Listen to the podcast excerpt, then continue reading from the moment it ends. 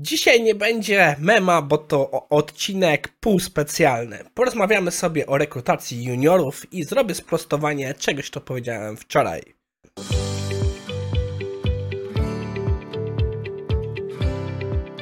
Cześć, nazywam się Maciej Wyrodek i siedzę w złym miejscu. Teraz powinno być lepiej. I to jest odcinek specjalny, który wynikł z odcinka wczorajszego, gdzie rozmawiałem trochę o rekrutacji. Po pierwsze, dalej jestem chory, więc możliwe, że będę robił przerwy, żeby e, odkrztusznąć, wysmarkać się. Postaram się to wszystko wyciąć w postprodukcji, ale że to jest robione bardzo szybko na jutro.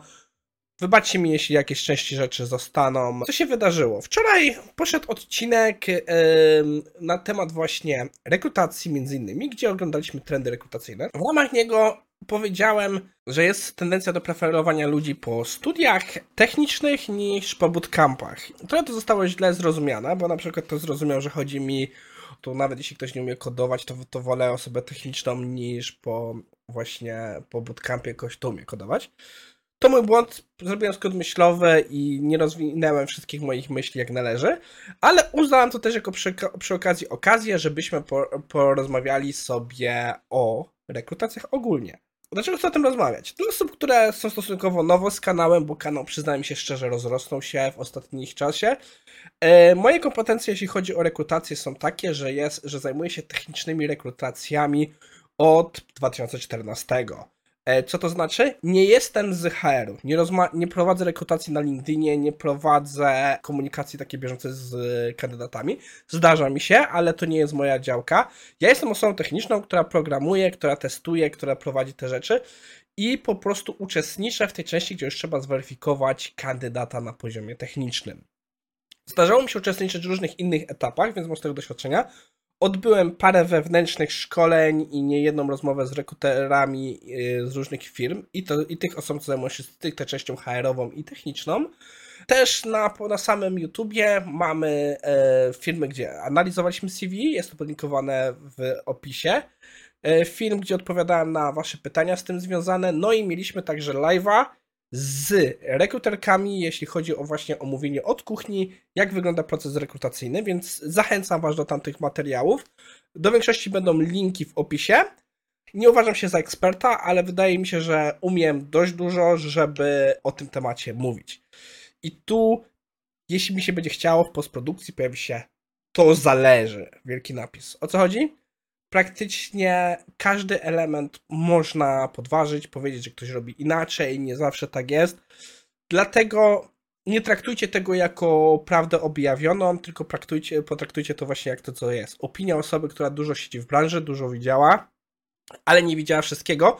I nawet jakby miała mówić o wszystkim, co, by, co widziała, to by to nagranie trwało pół dnia. Zacznijmy od wyjaśnienia, co chciałem powiedzieć. E nawiązuję do tego odcinka, co miałem problemy. To, co chciałem powiedzieć, to, że preferuję osoby po studiach na kierunkach technicznych. I to niekoniecznie muszą być po studiach. Są szkoły techniczne, gdzie uczą informatyki na różnych poziomach, gdzie ludzie pracują nawet z Azurem i tak dalej. I takie osoby preferuję bardziej niż osoby po bootcampach. Dlaczego? Ale ogólnie rozbija się obycie z technologią. Przez to, że miały o wiele więcej do czynienia, więcej przedmiotów, mają lepsze to obycie. I znowu ja patrzę głównie z perspektywy testowania quality, bo to jest gdzie głównie rekrutuję. Tak, automatyków też rekrutuję, yy, a, ale nawet tam preferuję osoby tego typu po studiach. I znowu, mówimy o juniorach i to nawet można powiedzieć o tak zwanych osobach dopiero zaczynających swoją karierę, które osoby, które aspirują do zostania juniorem. I żeby nie było, nie każda osoba techniczna się, y, ma tę faworyzację, bo no osoba po biochemię, po Politechnice studiowaniach biochemicznych, jeśli nie pokaże w CV, że ona faktycznie tam miała jakąś informatykę, no to raczej no, nie będzie miała żadnej faworyzacji. A dlaczego taka faworyzacja się bierze? To musimy się przyjrzeć procesowi rekrutacyjnemu. Około 2020 spotkałem się z określeniem, że e, jeśli chodzi o rekrutację juniorów, to jest około 400 osób na jedno miejsce z perspektywy rynku. Nie mogę znaleźć tego artykułu, więc traktujmy to jako niekoniecznie prawdziwą informację obecnie, bo nie chcę linkować do czegoś, co mogę źle pamiętać, ale no, z reguły tak jest. Na stanowiska juniorskie większość firm ma drastyczną ilość kandydatów. Bardzo dużo osób chce się dostać do tej roli, więc jeśli takie stanowiska są wystawione, to jest drastycznie dużo kandydatów. Nawet firmy, które za bardzo się nie ogłaszają, potrafią w ciągu dnia im wpłynąć 10-20 CV i w ciągu całego procesu spokojnie przewinąć się przez system 100 CV. W idealnym świecie, jakby koszty nie były rzeczywistością, to tak naprawdę chcielibyśmy umówić się z każdym i porozmawiać. No niestety tak to nie wygląda. Więc tak naprawdę istnieje coś w rodzaju takiego lejka rekrutacyjnego, gdzie nie, nie wszystkie etapy mają sens. Pier, inaczej, nie wszystkie etapy zawsze się dzieją. Naszym pierwszym etapem jest zbieranie kandydatów. I to jest, na, na, w zależności od poziomu rekrutacji, czasami oznacza, że mamy rekruterów y, analizujących LinkedIna, poszukujących profilów, które do nas pasują. Czasem jest to rzucenie ogłoszeń po prostu na różne profile, na Just Join i tak dalej. A w niektórych wypadkach takich bardzo zaawansowanych rekrutacji wysokich poziomów, jak na przykład, nie powiedzmy CTO czy jakiś tech lead, to czasem wprost zatrudnia się headhunterów. Jak mamy te nasze CV, to następna rzecz, która się dzieje, to jest selekcjonowania osób, które chcemy porozmawiać. Tutaj najczęściej mamy jakieś kryteria, kogo szukamy i w wypadku stanowisków takich jak mid, senior, te kryteria bardzo dobrze pomagają nam odsiać osoby, które, e, które po prostu nie spełniają naszych wymagań. Czy to znaczy, że odsiewamy zawsze jeden do jednego? Nie. Jeśli widzimy, że ktoś ma jakiś potencjał, ma minimalne braki, to najczęściej taka osoba będzie oznaczona za szansę. I tutaj zależy od procesu. Czasami robi to jedna osoba. W idealnym świecie ocenia więcej osób. Dlaczego mamy więcej perspektyw i unikamy różnych naszych stronniczości? Bo każdy z nas ma jakieś swoje skrzywienia, swoje stronniczości i przez to łatwiej znaleźć dobrych kandydatów. W idealnym świecie myślę, że przynajmniej dwie osoby powinny były ocenić takie CV, żeby e, i pozytywnie lub negatywnie, żeby je odrzucić czy przyjąć. Już mamy te CV, to zaczyna się już umawianie osób. Różnie to bywa. Czasami proces może być dłuższy, że jest jakaś rozmowa z HR-em wpierw telefoniczna, gdzie tam na przykład oni wybadają, czy w ogóle jest sens z daną osobą rozmawiać, czy jednak to nie ma sensu na przykład w ogóle sprawdzenie takich podstawowych rzeczy. Następnie odbywa się rozmowa techniczna i później, e, no, w zależności od wyniku tej rozmowy technicznej, przechodzimy już do jakichś prób zawarcia kontraktu, jeśli wszystko idzie dobrze. My tu się skończymy, skontaktujemy głównie na tym lejku i przeszukiwaniu CV, analizie CV, bo to jest to miejsce, w którym właśnie ta różnica, czy bootcamp, czy osoba po studiach technicznych, innych szkołach technicznych ma największe znaczenie. Ale żebyśmy mogli o tym porozmawiać, czego szukają rekruterzy? O co chodzi w ogóle w całej rekrutacji? Tak naprawdę niezależnie od poziomu możemy bardzo uprościć rzeczy do trzech, do trzech elementów, których nam zależy. Po pierwsze, zależy nam na culture fit, e, czyli jak bardzo ktoś do nas pasuje, do naszej firmy, e, jego moralność, podejście do pracy, jak bardzo zgadza się z naszym. Może wydać się to śmieszne. Ja sam, jak mnie próbowali tego nauczyć rekruterzy, miałem opory, ale widziałem na własnej skórze, doświadczałem sytuację, gdzie osoba niedopasowana, charakterowo bardzo niezgodna z firmą, bardzo przyła morale i wydajność pracy, co w, u mnie nawet w jednym wypadku skończyło się, że to był jeden z powodów, dla którego odeszliśmy z firmy, bo nie chcieliśmy mieć kontaktu z tą osobą. Więc culture fit jest jak naprawdę najbardziej ważny i przyznajmy się szczerze, jest jeden z ciężej rzeczy do sprawdzenia. Najczęściej e, tutaj łatwo wpaść w pseudopsychologię, że, że bawimy się i określamy coś rzeczy. Ogólnie chyba najlepszym to jest zasadą jest po prostu powiedzieć, odpowiedzieć sobie na pytanie, czy chciałoby się z tą osobą pracować, ale też patrzę na drugą stronę. Kolejną rzeczą to są umiejętności. Je, jeśli zatrudniamy mida, regulara, mida seniora, to szukamy jakichś konkretnych umiejętności często. Mamy jakieś pozycje do wypełnienia i czy ta osoba spełnia te wymogi i czy tych wymogów, czy na przykład braki jakie ma nie będą nam przeszkadzały, bo uważamy, że ten nadgoni. To nas prowadzi do ostatniej rzeczy, potencjał, czyli jaki ma potencjał do rozwoju, do tego, że nie dość, że wypełni to stanowisko, to jeszcze będzie w stanie mnie na, nami na dłużej zostać. W wypadku juniorów potencjał jest najważniejszy. E, juniorów żeby wyjaśnić. Junior, jak jest zatrudniony do firmy, nieważne ile jest ta kwota, tak naprawdę większość firm traci na juniorze. Bo po pierwsze, nieważne kto jest rekrutowany, rekrutacja jest droga. Możemy dla uproszczenia założyć, że rekrutacja na zapełnienie wakatu zwróci się dopiero po roku pracy danej osoby. Dlaczego?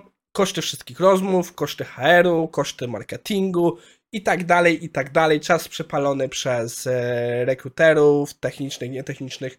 to wszystko kosztuje i tak się trochę to mówi, tak pirat dziwi, że to mniej więcej koszt się zwraca gdzieś po roku takiej osoby. W tych kosztach jest jeszcze jedna rzecz, która w wypadku juniorów jest o wiele wyższa, a mianowicie koszt wejścia tej osoby w organizację i nauczenia się tej organizacji. Z reguły, nawet w wypadku midów, seniorów, yy, takie powiedzmy, żeby czuła się komfortowo i rozumiała, jak działa projekt i tak dalej, to wszystko trwa od 3 do 6 miesięcy, w zależności od skomplikowania pro projektu, ilości dokumentacji, ile rzeczy jest jawnych, a ile jest dzielone po prostu tak zwaną metodą tribal knowledge sharing. Więc te rzeczy prowadzą do tego, że rekrutacja jest droga. Dlatego praktycznie zawsze firma jak bierze juniora, to jest inwestycja. Oni mogą mieć jakieś potrzeby, prostych zadań do wypełnienia przez juniora, ale no to też jest inwestycja. Bardzo często firmy chcą, żeby ten junior później z nimi został, więc jest jakaś tutaj ta kwota, także jest e, wynagrodzenia na tyle wysoka, żeby ta osoba później chciała dłużej z nimi zostać, bo przyznajmy się szczerze, po przepracujecie pół roku, nagle stajecie się o wiele bardziej yy, smakowitym kąskiem na rynku i będziecie widzieć o wiele więcej ofert rekrutacyjnych niż wcześniej. Oczywiście mówię trochę o sytuacji przed recesją. Teraz mamy recesja, musimy zobaczyć, jak to wszystko się jeszcze ułoży.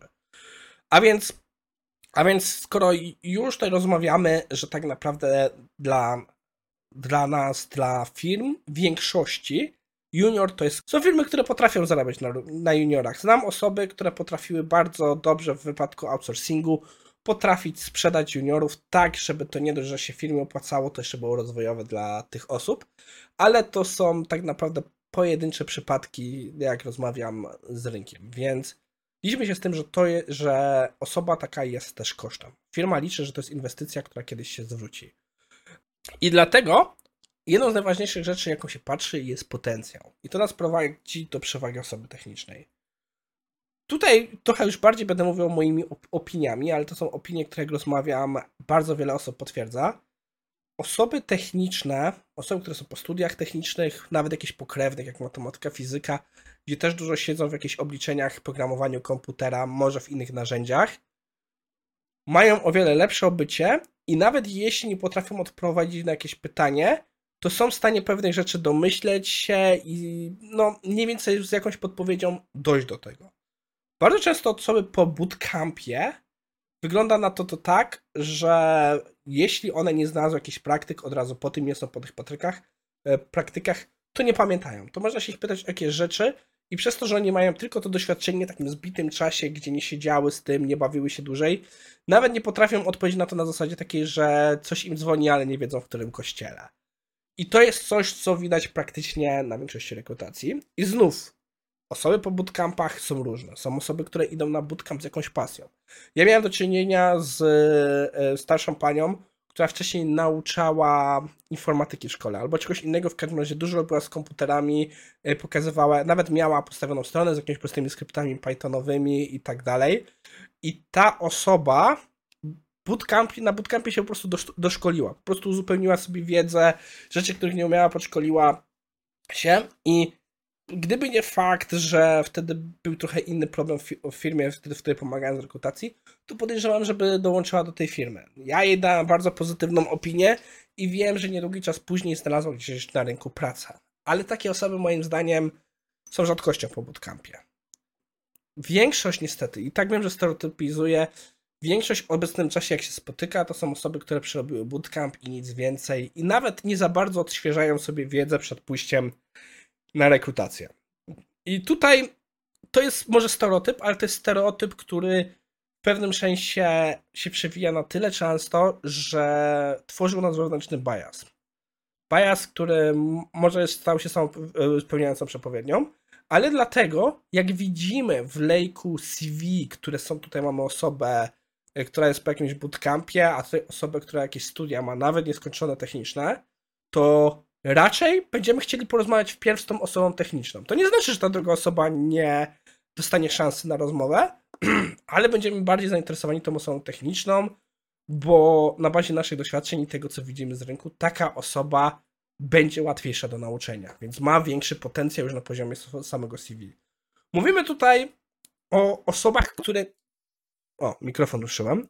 Mówimy tutaj o osobach, które nie mają jeszcze co wpisać w CV. Co wpiszecie w CV? Umiem to, to, to i to, ale większość rzeczy to są no teoretyczne, bo, e, bo, bo nie mieliście okazji jeszcze wykorzystać gdzieś w pracy zawodowej.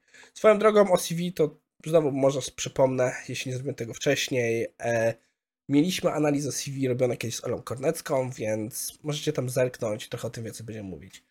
I to jest właśnie taka sytuacja, skąd my mamy skłonności i bardzo często w naszych doświadczeniach osoby techniczne potrafią być lepsze. Znowu może warto zaznaczyć, że bootcampy są sobie nierówne. Są jedne, które są lepsze szkoły, są inne szkoły, które są gorsze. Zbierając to wszystko do kupy. My mamy ograniczony czas, mamy ograniczone pieniądze, bo to wszystko kosztuje i musimy jakoś podjąć decyzję, kogo zapraszamy na rozmowę, kogo nie zapraszamy. Jeśli mówimy tutaj właśnie o rekrutacji juniorów, to po pierwsze, na czym nam zależy? Na waszych umiejętnościach rozwoju. I to, co nam w CV pokazuje, że macie do tego z bakcyla, macie do tego jakąś pasję i was to interesuje, rozwija- że chcecie się rozwijać, bardzo często wybije was na przód te listy. Co to jest? Na przykład link do waszego repo na GitHubie, gdzie coś się dzieje. Na przykład to, że napisaliście, że byliście na takich i takich meetupach, że na przykład e, czytaliście takie książki testerskie, czy na przykład śledzicie takie blogi. Może się wydać to głupie to umieszczać, ale jak macie w cholerę miejsca i nie macie co tam napisać, to co wam szkodzi? Najwyżej ktoś powie, po kiego grzyba to umieszczacie a jest to lepsze niż pisać jakieś kompletnie niestworzone rzeczy. I my szukamy takich osób. I mimo, że to może być jakiś taki bias, to jednak osoby, które są po studiach technicznych, z reguły sprawdzają się łatwiej w prowadzeniu w ten świat automatyzacji, świat testowania nawet. Mniej się boją. Jest, widać od razu, że jak się ich uczy, jest mniej traktowania rzeczy jako czarną magię i odprawiania rytuałów, tylko jest próby faktycznie zrozumienia, jak to działa i jak to można złamać pewnym sensie można powiedzieć, że jest to wyjście z testowania e, czarnoskrzynkowego i wejście w białoskrzynkowe, ale to jest już trochę inny wywód. Więc podsumowując, to był długi odcinek, którym bardzo dziwnie się mi się mówiło. Mam nadzieję, że za bardzo nie odpłynąłem. Jak widzicie, dalej jestem chory. Dawajcie znać, co wam nie pasowało i tak dalej. To możliwe, że po powrocie, jak wyzdrowieję, nagramy to jeszcze raz w bardziej sensowny sposób. Na razie to wszystko. Dziękuję. Lajkujcie, subskrybujcie i do zobaczenia.